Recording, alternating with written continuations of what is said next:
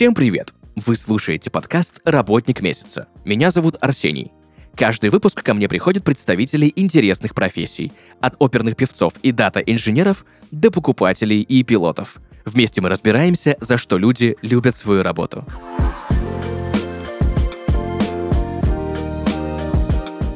Друзья, и сегодня в подкасте «Работник месяца» эксперт по архетипам, специалист по архетипам для звезд и блогеров, коуч, маркетолог Катя Газ. Катя, привет. Всем привет. Спасибо, что пригласили. Очень приятно. Буду рада сегодня быть полезной для вас. Спасибо большое, что согласилась прийти сегодня к нам в подкаст и рассказать про свою интересную профессию. Я в первый раз общаюсь с специалистом э, примерного профиля, как у тебя, огромное количество вопросов. Давай же разбираться. Кто такой этот самый специалист по архетипам и чем он занимается? Угу. Расскажу а, немножко, так скажем, вкратце. Вообще я занимаюсь упаковкой личных брендов и помогаю экспертам выходить в медийные СМИ, подкасты, сцены и так далее. Вот. И архетипы — это один из инструментов, который помогает э, создать правильный, понятный образ для своей целевой аудитории с помощью визуальных атрибутов, с помощью стиля.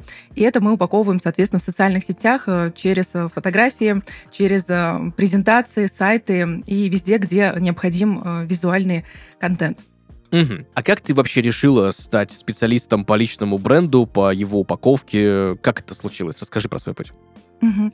Я училась э, маркетологом в 2016 году, это уже было очень давно, и уже на тот момент э, у нас э, ну, была небольшая информация про архетипы, но тогда это было просто как вводная информация, можно сказать, даже не особо думала, что я буду потом дальше работать когда-то маркетологом. И вот, и через спустя уже много лет, где-то 4 года назад, я стала интересоваться различными системами самопознания, матрица судьбы, дизайн человека, инеограмма, не знаю, шаманы, в общем, куча всего, астрология, чего я только не проходила.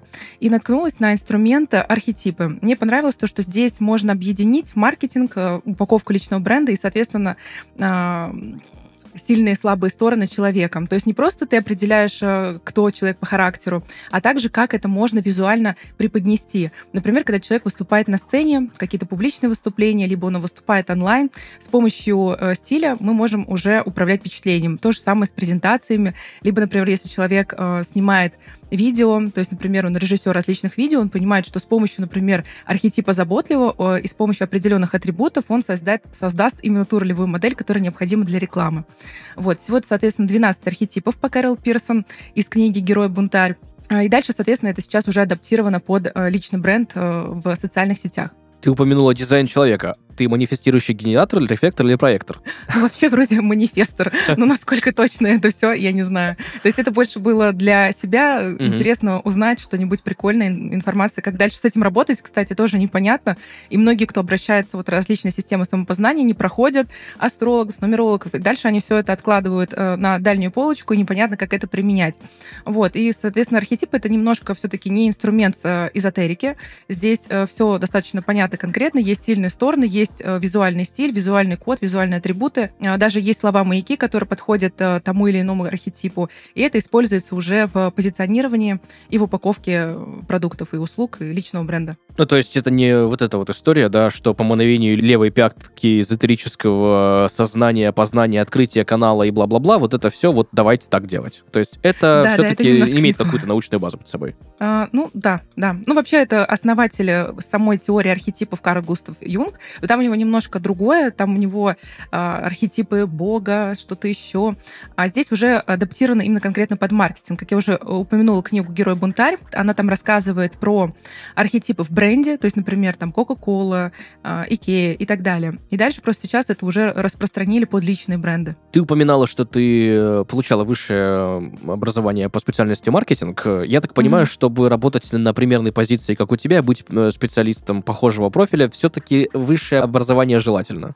Эм, желательно, думаю, что да, да, желательно, но здесь, опять же, в зависимости от направления, потому что с архетипами работают и коучи, то есть они помогают человеку э, там, распаковать его э, суперсилы, уникальность и так далее, и, соответственно, э, работают и в сфере интернет-маркетинга.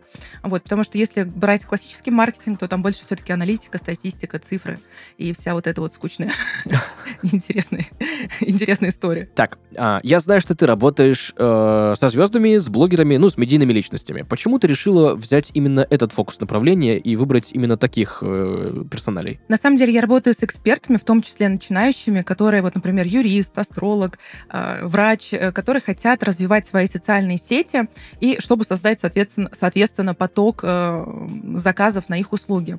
И, э, как я говорю, то есть каждая уже рождена быть звездой, то есть каждая уже рождена быть звездой, звезда осталось только это раскрыть, проявить, немножко так по-инфо-цыгански звучит, проявить в социальных сетях либо там в офлайн пространстве. То есть это не конкретные звезды, как мы понимаем, там Филипп Киркоров, да, а это именно э, любой человек. Любой человек может, в принципе, быть звездой, независимо от того, какое количество подписчиков. Вообще для своей аудитории любой эксперт, он уже звезда, даже если на него смотрит, там, не знаю, 20, 30, 40 человек для них он как бы лидер мнений. Лидер мнений. А, угу. Знаешь, э, некоторое количество терминов э, сейчас проскальзывает в нашем разговоре. Я сейчас попытаюсь так это помягче сказать, да, завернуть. Угу что, ну, напоминает немножечко вот эти все не очень хорошо распиаренные, так сказать, инфопродукты. Я думаю, что мы это еще э, отдельно больше разберем, в чем отличие, какие бывают правильные и неправильные, да, потому что, ну, хорошие и нехорошие, как бы ни, ни, никому не хочется купить курс по успешному успеху за полтора mm-hmm. Миллиона рублей, а потом понять, что это все Филькина грамота. Ну, не будем э, конкретный пример приводить, лишний раз рекламировать, зачем. Я вот что хочу у тебя спросить. Мы все-таки архетипы личности таки затронули, и давай немножко более в это погрузимся, какие они бывают, возможно, там есть какие-то категории, да, и как эти архетипы могут, э, возможно, стать универсальным каким-то инструментом, вообще, если это есть какая-то универсальность, да, в этом, э, именно в том, как человеку понять вообще свой потенциал. Ну вот приходит тебе там, как ты говорила, там стоматолог там, или эксперт какой-то и говорит, слушай, Кать, я вот вообще не понимаю, что, куда, как, там архетип, не архетип, как это найти, зачем и что я вообще могу. Uh-huh, uh-huh. А, расскажу, да, про архетипы. Вообще есть 12 архетипов, они делятся на 4 стратегии. Первая стратегия — это стратегия самопознания, к ней относится простодушный искатель, мудрец. Вторая стратегия — это стратегия изменений, тех, кто меняет этот мир. К ней относятся герой, бунтарь и волшебник. Третья стратегия — тех людей, которые объединяют других людей. Сюда относится друг, он же славный малый любовник, э, коммуникатор и э, шут. И четвертая стратегия, те, кто всех заземляет, структурирует, это родитель, он же как наставник, заботливый и... Ой, заботливый родитель, наставник — это одно и то же. Творец, он же создатель, и правитель, он же управленец. Вот, получается 4 стратегии, 12 архетипов. А как это помогает для экспертов и вообще э, любых людей, которые хотят э, создавать свой личный бренд? Когда человек только приходит в социальные сети, он э, пока еще э, не знает, как себя транслировать, как себя э, презентовывать, потому что все говорят, показывай э, такой, какой ты есть. Но дело в том, что мы бываем разные, и сегодня мы можем быть в архетипе правителя, а с утра, когда я вот провожала ребенка, я была в архетипе бомжа. И как бы все-таки, наверное, не все стоит показывать в социальных сетях, если, конечно, это не лайфстайл-блог. И плюс э, эксперты, они часто смотрят на более авторитетных людей, то есть на каких-то медийных, известных блогеров, и думают, что правильно только так, как они делают. И здесь я как раз привожу пример архетипа, что каждый может выбрать для себя ту ролевую модель, которая для него подходит, и дальше ее э, с помощью там, визуальных атрибутов, с помощью нейминга, там, слов, слов э, дополнительных, это усилить. Вот. Все 12 архетипов есть в каждом человеке, просто есть какие-то более ярко проявленные, какие-то спящие. И в целом, если а, человеку хочется там, использовать э, какой-то архетип, он может это а, там, дорастить, проявить, так скажем. У меня просто был хороший опыт, когда я была беременна. А, у меня был архетип заботливого, ну, потому что все равно в беременности вот хочется какие-то спокойные тона и прочее. И когда я уже родила ребенка, и мне казалось, что я в блоге транслирую архетип эстетики, гедонизма, красоты и так далее. Потом я смотрю через, это дали уже обратную связь, смотрю через год, и там, конечно, был архетип бомжа, потому что я часто была в взъерошенных каких-то волосах, уставшая, помятая. Вот. И здесь э, о чем? Что э, этот архетип любовника, он как бы во мне был, и э, я поняла, что его просто не хватает в блоге, и с помощью фотосессии, с помощью визуальных атрибутов, с помощью стиля я его как бы дополнила в своем блоге, и теперь у меня уже единая концепция в этом архетипе. Вот. То есть, получается, ты приходит к тебе человечек, да, и mm-hmm. говорит, Кать, вот давай сделаем классно все, мне личный бренд в социальных сетях, и ты смотришь, э, понимаешь, какой у него архетип, архетип доминирующий, да, и вот на основе этого архетипа можно выстраивать какую-нибудь контент-стратегию, после чего именно по этому архетипу и начинает подтягиваться первая какая-то вот базовая э, аудитория, ну, на начало, Мгм, ядро, грубо говоря, да, формируется. Да, мы еще просто определяем, какой у человека продукт, в каком ценовом сегменте он продает, кто его целевая аудитория, а, в какой ролевой модели ему самому комфортно себя э, транслировать э, себя в социальных сетях. Вот опираясь на эти, на эту информацию, мы уже определяем архетип один или два. То есть чаще всего это микс из двух архетипов. Ты знаешь, про личный бренд в последние годы, ну, мне кажется, только ленивый не говорит, э, весь интернет пестрит этим, да, и хочется Мгм. мне больше понять, это все-таки модная тема или, ну, может быть, очень даже реальный инструмент для бизнеса? А, На самом деле все по-разному понимают этот термин. Кто-то думает, что это просто шапку профиля оформить или написать э, какую-то э, самопрезентацию о себе. А Здесь каждый, у каждого свои критерии личного бренда. Ну вот расскажу на примере своего мужа. Он, значит, занимается строительным бизнесом, благоустройством, и у него есть, эм, как это называется штука, я забыла.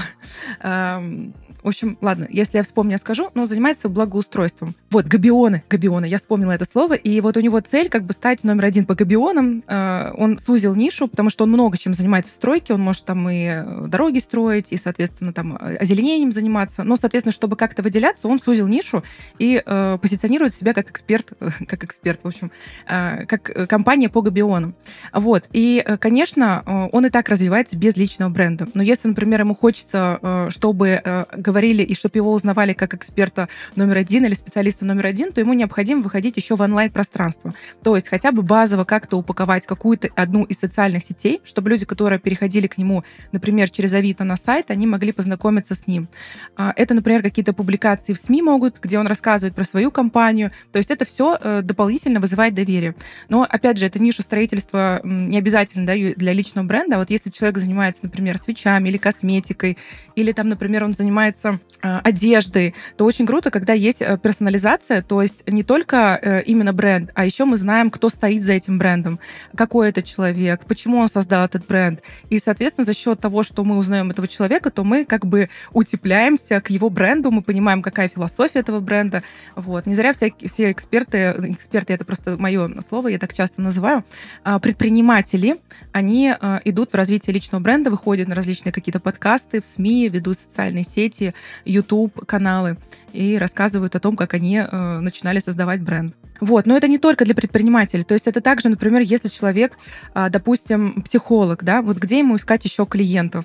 А, И э, здесь такое тоже есть такой момент. Нам иногда кажется, что если психолог, э, не будем называть имена, но, например, продает за миллион рублей свои а, услуги, то нам кажется, значит, он какой-то более образованный, у него э, больше экспертности, знаний, значит, он очень лучше нам поможет. Но это не всегда так. Просто у этого эксперта есть личный бренд, у него есть аудитория лояльная, него есть большой спрос, за счет этого у него и стоимость поэтому выше.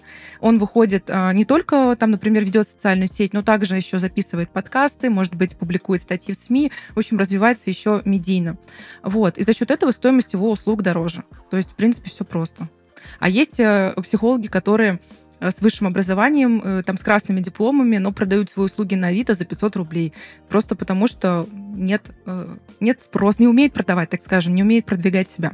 Мгм. Раз уж мы заговорили про личный бренд и продвижение, э, помня, что ты специалист по архетипам, вот э, если берем, да, вот образ с нуля, как создать именно такой образ, который будет, э, ну вот, что называется, с первого взгляда продавать, да, самого себя, именно с помощью этих самых архетипов? Как идет работа над этим всем? Ам, ну, чтобы с первого взгляда прям продавала, здесь, конечно, нужно в целом создать э, грамотную упаковку блога, чтобы, например, там, если мы говорим, ну, не- нельзя называть это социальную сеть, но, например, чтобы каждый контент, э, единица контента не только была полезной, но и вела э, к целевому какому-то действию. Например, там, купить демо-продукт, продукт-пробник, или там скачать лид-магнит, или записаться на диагностическую встречу.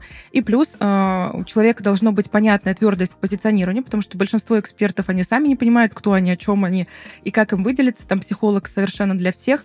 А, э, то есть ему все равно нужно как-то сузить нишу и плюс, соответственно, заниматься трафиком. То есть весь секрет э, больше в том, что есть твердый понятный продукт, есть э, понятная упаковка и, соответственно, есть трафик. Потому что какие бы ты крутые продажи ни делал, если некому на тебя смотреть, то это все как бы навряд ли будет э, работать, и тем более с первого взгляда. Вот. Поэтому здесь нет какого-то такого супер секретного секрета, как стать э, таким вот э, экспертом, у которого покупают с первого взгляда. Слушай, знаешь, я тебе честно признаюсь, я вот иногда в социальных сетях натыкаюсь на примеры, что называется, лидеры мнений, да, лидеров мнений, блогеров, э, миллионников, там, стотысячников и так далее. И вот заходишь к ним на страницы в профиле, заходишь там в какие-нибудь истории, да, которые они публикуют, смотришь и думаешь, come on, ребят, ну, почему? Почему вы в это верите? Почему вы это слушаете, да? Почему, э, как бы, ну, большое количество людей подписаны на этих людей и потребляют этот контент и там продукты, всевозможные прогревы, ну, об этом мы еще поговорим попозже. В общем, я к чему? Как вообще э, блогерам вот, возможно, даже с помощью знания каких-то архетипов вот этих удается вести за собой такое количество людей. Угу. Я не думаю, что, конечно, каждый... То есть я не буду говорить, что архетипы — это лекарство от всех болезней. Архетипы — это вспомогательный инструмент, и, конечно, а, многие блогеры, которые, у которых есть большая аудитория, они, возможно, даже не знают этот метод, но они свой личный бренд э, все равно простраивают, то есть они заранее продумывают. И э, здесь, кстати, вот я недавно читал книгу, что даже Альберт Эйнштейн заранее продумывал свой образ, может быть, у него есть команда, была команда пиар-специалистов, или это как-то по-другому называлось, но то есть в то время он сознательно культивировал образ ученого, который э, всегда с такими взъерошенными волосами, который не любит накрахмаленные рубашки и выделяет выделяется среди других ученых. То есть зачем это делать? Чтобы привлекать внимание к себе и, соответственно, к своим каким-то научным работам. И э, то же самое Например, Моника Белучи. Мы ее видим, как она такая сексуальная, манка, э, женщина э, роскошная. И нам кажется, что она всегда такая. А, а чаще всего это... Она может быть и такая, конечно, не знаю, я не общалась с ней, мы с ней не встречались. Но э, важно не забывать, что у нее есть команда, команда пиар-специалистов, которая занимается ее там продвижением и определенным, определенные смыслы вводят о ней и поддерживает, соответственно, этот личный бренд. То же самое с блогерами, э, экспертами, которые ведут свои социальные сети. Они хорошо знают свои какие-то личные стороны, сильные стороны, они знают, как это преподнести, они знают, какой образ они хотят показывать в своих социальных сетях и через какие инструменты они это будут делать. И, соответственно, они понятны для других экспертов, то есть э, для других, э, так скажем, подписчиков. А когда человек эм, пытается быть э, просто всем понравиться, пытается быть такой же, как и все, то чаще всего э, у него нет никакого авторитета, и люди за такими не идут. Это вот как, кстати, пример там Моргенштерна и других каких-то блогеров. Э, иногда нам кажется, что они делают какие-то странные вещи, но при этом люди все равно за ними идут, потому что они показывают свои какие-то теневые стороны, которые люди себе э, запрещают. Тоже как вот, ну то есть нас, нас в принципе притягивают те люди, которые э, делают что-то такое, что мы не можем себе позволить, позволить раз. И второе, когда не пытаются понравиться другим людям. Если мы чувствуем, что человек не пытается нравиться другим людям, то мы как бы за ним идем. А если он все-таки вот и вашим, и нашим, то у нас есть такое, ну, нет этого, нет этого уважения, назовем это так. Да. Знаешь, у меня какой вопрос к тебе? Вот, возможно, ну, возможно, на этот вопрос есть какой-то однозначный ответ. Возможно, ну, так время просто складывается, да, и это реалии современной современности.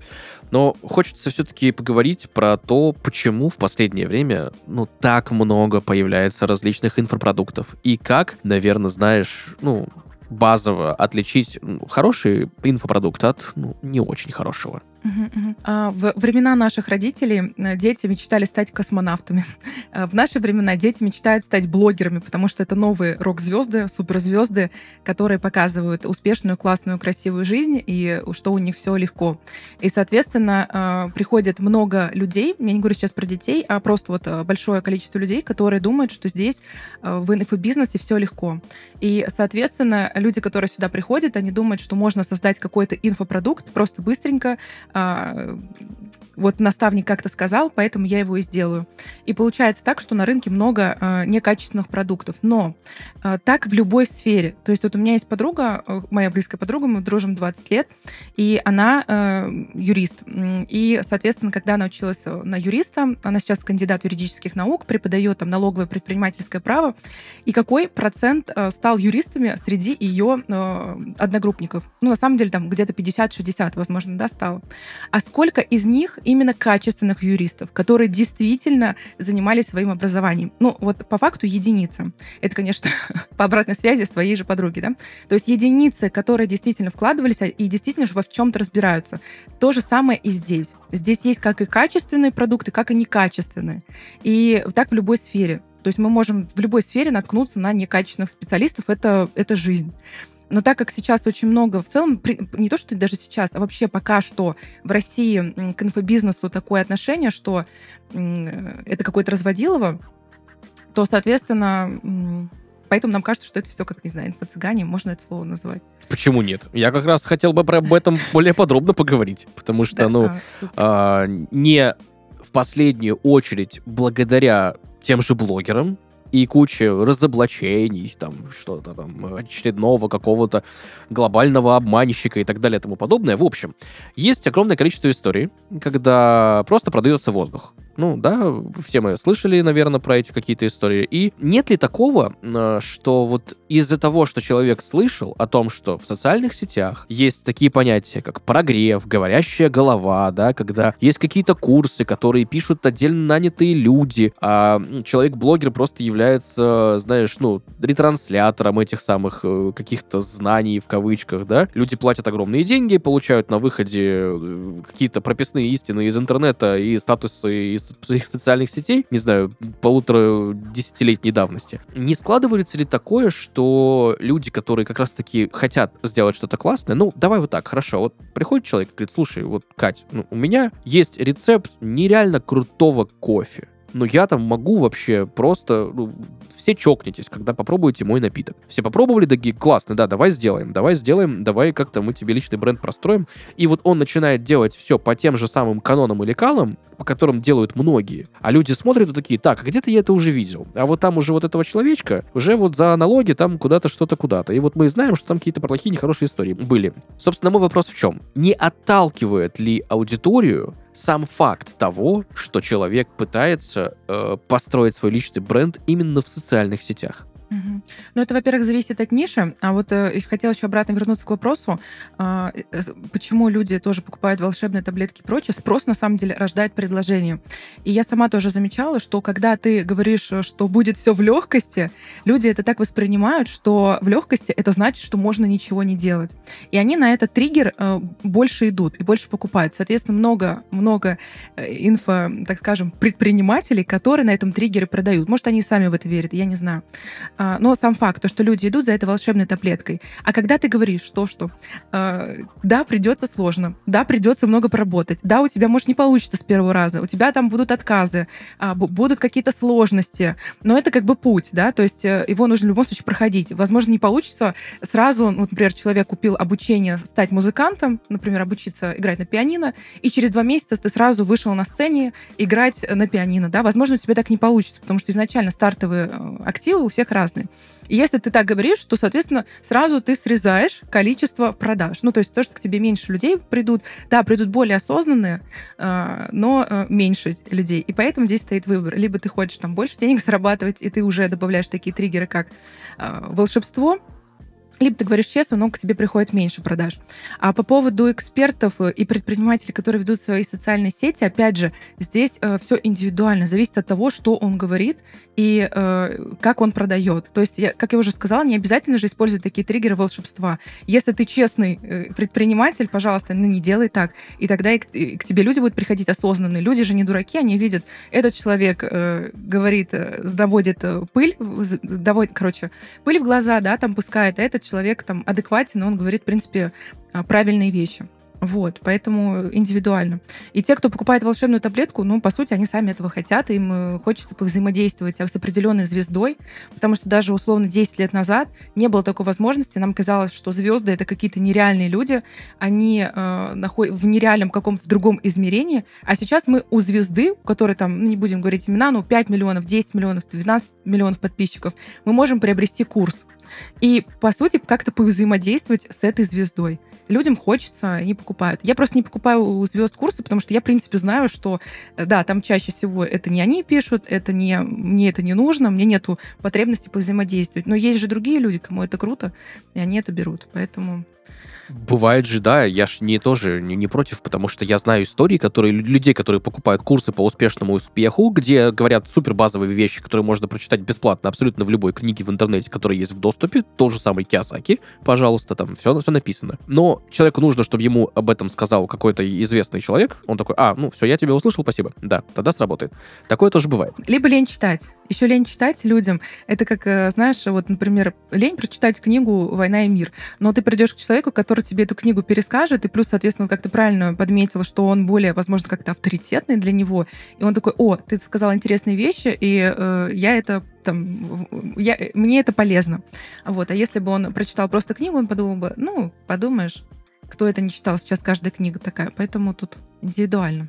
Ну, это как, вот. знаешь, да, как фильм «Байопик» какой-нибудь, да, или какая-нибудь скучная автобиография, или просто биография, которая там в два тома написана, ты такой, я лучше фильм смотрю, зачем это мне все? Да, да, да, да, потому что скучно это все, терминология определенная, это нужно читать, а тут тебе красочно какой-нибудь блогер пересказывает, рассказывает, еще какую-нибудь интересную э, игру там придумывает, придумывает внутри курса, и сразу ты как бы, во-первых, ты еще попадаешь в окружение, у тебя же еще движуха какая-то, люди, которые живут, например, в регионах, им не хватает общения, это кстати, из анализа целевой аудитории, когда я общалась, людям очень не хватает окружения единомышленников, э, какой-то поддержки, и они в том числе покупают образовательные продукты, чтобы вот познакомиться, пообщаться и э, вот, э, вот ощутить, ощутить эту эмоцию, как будто ты в лагере, как будто ты снова учишься, потому что это же тоже как хобби. Значит, по поводу личного бренда есть у меня еще один тебе вопрос. Начну с истории. Вот буквально на днях это наблюдал. Значит, находился в ипотечном отделе банка. И, значит, товарищ, человек, ну, в костюмчике, в рубашечке, все красивенько, выходит из отделения, берет в руки телефон, смартфон, начинает записывать видео о том, что вот сегодня я такой-то, такой-то, такой-то специалист, заключил очередную сделку, мы провели определенную там историю, лето поля, объект недвижимости, такой классный, замечательный, все здорово, классно. Он э, в момент э, того, как все это записывал, спускался по лестнице. Он так сделал раз 20, честно. Ну, то есть он что-то записывает, не получается, он потом поднимается. Ну, в общем, да, как-то пытается, видимо, либо человек-риэлтор, либо брокер какой-нибудь, какой-нибудь, да, ипотечный, э, как-то тоже привлекает аудиторию. Есть у меня хороший знакомый ведущий, который тоже ведет э, личный бренд очень довольно давно. И, ну, там, понятно, тоже медийная личность. Я с ним недавно общался, он говорит, слушай, э, ты знаешь, вот все классно, но ты взял телефон, ты проснулся, взял телефон, ты на работе. И вот, э, знаешь, складывается ощущение, что те, кто начинает развивать свой личный бренд, они перестают сами себе принадлежать. Тебе надо постоянно что-то делать, тебе надо постоянно быть в телефоне. Ты просыпаешься, ты берешь телефон, ты работаешь, ты, и, не знаю, идешь ешь, ты берешь телефон, ты работаешь. Ты банально где-то отдыхаешь, ты берешь телефон, что-то записываешь записывать, ты работаешь. Часто ли такое встречается и как этого избежать? А, ну, лично у меня часто, потому что это уже определенная зависимость. Я прям чувствую, что я завишу от телефона. Мне нужно зайти, посмотреть, кто что написал, сколько лайков, а, сколько, не знаю, комментариев. Нужно прям постоянно, да, вот мониторить. Я себя а, а, пытаюсь от этого отучить, потому что это, это, это, это не очень хорошо, когда ты просыпаешься, сразу берешься за телефон, повышается тревожность, я чувствую, что я постоянно нахожусь в какой-то в какой-то тревоге. Плюс, когда там ребенка из сада забираю, да, вместо того, чтобы с ребенком провести время, я сижу, занимаюсь какими-то делами в телефоне, это не очень хорошо. Вот, но вообще есть э, разные предприниматели, у которых есть большие команды, вообще, в принципе, команды, которые на самом деле ведут социальные сети за них. Э, например, э, там они составляют какой-то контент-план, может быть, он наговаривает в аудио какие-то темы, копирайтер это все преобразовывает в понятный текст, и дальше они уже там выкладывают. Либо они там раз в месяц созваниваются, определяют какие-то задачи, контент, и дальше уже команда этим занимается. Вот, это все можно э, оптимизировать. Просто мне нравится вести блог, поэтому так и получается, что у меня уходит много времени, но я немножко тоже хочу как-то как от этого э, от этой зависимости избавляться. Потому что мне даже уже глаза, зрение уже сильно упало. А Еще и морщины на шее появились. Потому что всегда сидишь, ой, всегда сидишь э, с телефоном, и, соответственно, шея у тебя сжата. Как вот. в среднем вообще проходит э, рабочий день специалиста по архетипам? Угу. Значит, э, так как я работаю на себя, получается, э, есть несколько как бы нюансов. Когда я только начинала работать на себя, было немножко сложно себя дисциплинировать, потому что одно дело, когда тебе начальник ставит задача, другое дело, когда ты себе ставишь задачи, и ты такой думаешь, так, ну это же ладно, не прямо сейчас нужно сделать, можно отложить. Вот, сейчас у меня с этим уже попроще, у меня есть там тоже небольшая команда, и, соответственно, есть определенные задачи, дедлайны, а, и мой график я уже тоже подстраиваю под свою жизнь, как мне комфортно. Но чаще всего это так бывает. Значит, я просыпаюсь где-то в 8-8.30, провожаю ребенка в сад, дальше спокойно иду завтракать, э, пить кофе, э, смотреть что-то в телефоне. Иногда тоже залипаю, конечно, на контент в социальных сетях, думая о том, что я таким образом мониторю конкурентов, на самом деле просто занимаюсь фигней. Вот. Потом э, уже э, начинаю погружаться в рабочие чаты, и э, бывает такое, что действительно там начинаются созвоны за созвонами, сделать прогревы, написать какие-то тексты, э, там подготовиться к запуску, сделать какие-то фотографии, и это может просто до, до вечера. Э, до вечера, может даже вообще там, до 10 вечера все это продлится. Вот. В периоды запуска, соответственно, чуть больше нагруженности, и бывают дни, когда я только выделяю под выезды, под встречи, например, выйти, вы, выезд на подкаст, либо на фотосъемку. Э, я просто еще веду тоже свой YouTube-подкаст, там интервью провожу с гостями. Вот. То есть я выбираю определенный день, когда я э, этим занимаюсь, потому что у меня от дома до там, центра где-то час примерно времени, это нужно ехать, поэтому я сразу планирую свой день, что сегодня без созвонов. Но я все равно это время нахожусь все равно в телефоне. То есть это, да, действительно так, что можно сказать, что э, телефон это просто моя третья рука, я, я живу с ним. Не то, чтобы меня это напрягает, мне нравится, вот. Но я замечала, что действительно, да, во-первых, немножко фокус внимания начинает теряться, потому что ты постоянно мониторишь, мониторишь социальные сети, много разных какого-то контента, вот. И второй момент, что, а, во-первых, со зрением, да. И третий момент, что ты живешь э, немножко как будто иногда нереальную какую-то жизнь в онлайне. Вот. Но я сейчас э, пытаюсь, пытаюсь избавиться от этой пагубной привычки. Я так понимаю, что это в твоей профессии является самым сложным. Да, э, одно из самых сложных, да. Плюс, э, соответственно, вот как я уже сказала, то, что я тоже, как обычный человек, я мониторю, смотрю других экспертов, блогеров. Конечно, каждый в своих социальных сетях показывает только лучшие моменты своего дня, лучшие моменты своей жизни. И иногда нам кажется, что э, у, вот почему у других все так классно, у них все получается, все так быстро, у них залетает контент, у них много аудитории, все у них, в общем, здорово, а у тебя ничего не получается. Тоже, конечно, я выпадаю иногда в эти сравнения. Это тоже сказывается на состоянии. То есть вот это э, тоже один из таких, скажем, э, минусов. Вот. Ну еще плюс э, из минусов это то, что здесь как плюс, как и минус, то, что люди иногда пишут негативную обратную связь на различные какие-то социальные сети. И, соответственно, соответственно когда ты а, что то потом просматриваешь, это же все равно неприятно. Ты такой думаешь, так, нужно здесь, значит, похудеть, ну, нужно научиться лучше разговаривать, лучше сформировать мысли, здесь нужно лучше там сделать фотографии. То есть ты вроде бы как бы и улучшаешь, с другой стороны немножко как бы, да, это тоже э, неприятно, так скажем. Вот, тоже это из таких непри неприятных моментов э, работы, что ты сталкиваешься с, не с негативом, и как бы это нормально, потому что иногда люди думают, что я сейчас начну вести блог, когда у меня там не будет негатива, когда будет не страшно, вот, но такого не бывает никогда, всегда будут эти моменты присутствовать. За что ты любишь свою работу?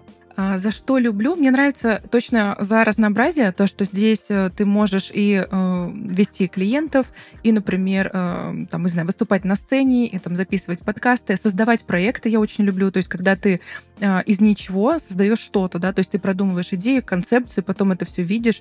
Э, там у нас есть выпускные с моими клиентами, учениками, такие как офлайн встречи люди там пишут э, благодарные отзывы. Не всегда, кстати, только благодарные бывают, и э, не у всех там получаются какие-то крутые, классные кейсы. Вот. Но все-таки, да, когда м, есть вот эти вот отзывы, это, конечно, тоже то, что мне нравится. Ну и, конечно, свобода, то, что ты сам определяешь свой график. Но не так, что, как вот раньше был вот этот офер, буду работать на, на Бали э, часа в день и, э, в общем, зарабатывать много денег. Вот. Это, конечно, не так, потому что ты как бы вроде бы и не работаешь с утра, там, например, с 9 до 8, 18, но с другой стороны ты можешь работать с 10 до 22. То есть просто ты сам себе... В общем, сколько ты поработал, столько у тебя и задача выполнена, только ты вот здесь можешь а, определять. Хочешь там два дня полноценно поработать, один день возьми отдых, хочешь там распределить с 9 до 6, в общем, как удобно. Вот. В выходные я не работаю, потому что ребенок маленький, и, соответственно, я провожу время с семьей чаще всего. Ну, иногда работаю. Это уникальная способность людей, когда вот в 6 часов вечера рабочий день закончился, телефон. Вот при, при мне реально была история, да, у меня подруга стоит, ей уже в 18.05 кто-то звонит э, на рабочий телефон, она такая, м-м, м-м, м-м. пока, все, нет, я не на работе. В рабочее время не успел, пока, до свидания. Там хоть гори, хоть что вообще. Вот я так не умею до сих пор мне очень нравится, когда люди, да, умеют так еще переключаться, и они вот отработали, потом они приходят домой, и все, они уже не думают о работе, и у них э, вот пол, полноценный фокус на семье, там, на себе и своих хобби. У меня так не получается, потому что все равно ты в мыслях находишься всегда в работе, и даже во сне, мне иногда снятся сны, о, классная идея, нужно ее сделать. Вот, то есть такие моменты тоже присутствуют, эм, это тоже как плюс, как и минус. В завершении нашего с тобой сегодняшнего разговора а, я бы хотел попросить у тебя дать э, один совет главный людям, которые возможно, в будущем хотят стать специалистами, похожими на твой профиль? Угу. Ну, я дам а, совет вообще для тех, кто хочет любой блог вести на любых социальных сетях. А, я сегодня как раз подумала, мне понравилась эта фраза, я ее увидела. Проработанный, осознанный человек — это не тот, кто ничего не боится, а тот, кто боится, но все равно делает. Потому что на каждом этапе все равно ты столкнешься с определенными страхами, и люди не ведут блог, они не идут менять свою профессию, которая мне нравится, только потому что они думают, что они сейчас избавятся от страха, они, возможно, сходят там к психологу, и э, им будет не страшно. Но это немножко не так работает. В любом случае человек сталкивается со своими страхами, и на каждом этапе это будет происходить, поэтому нужно, глаз, как говорится, как говорится, глаза боятся, э, руки делают. Вот здесь вот то же самое. Поэтому главный совет — делать, даже если страшно. Вот. Друзья, сегодня в подкасте «Работник месяца» специалист по архетипам, для звезд и блогеров, коуч-маркетолог Катя Газ. Катя, спасибо тебе большое еще раз, что пришла к нам сегодня в подкаст, рассказала про свою великолепную профессию, э, разобрали некоторые моменты, связанные с инфопродуктами. Очень круто, что затронули эту тему. Спасибо тебе большое. Тебе большое спасибо и всем спасибо слушателям. Друзья, на этом у нас все. Услышимся в следующих выпусках. Пока-пока.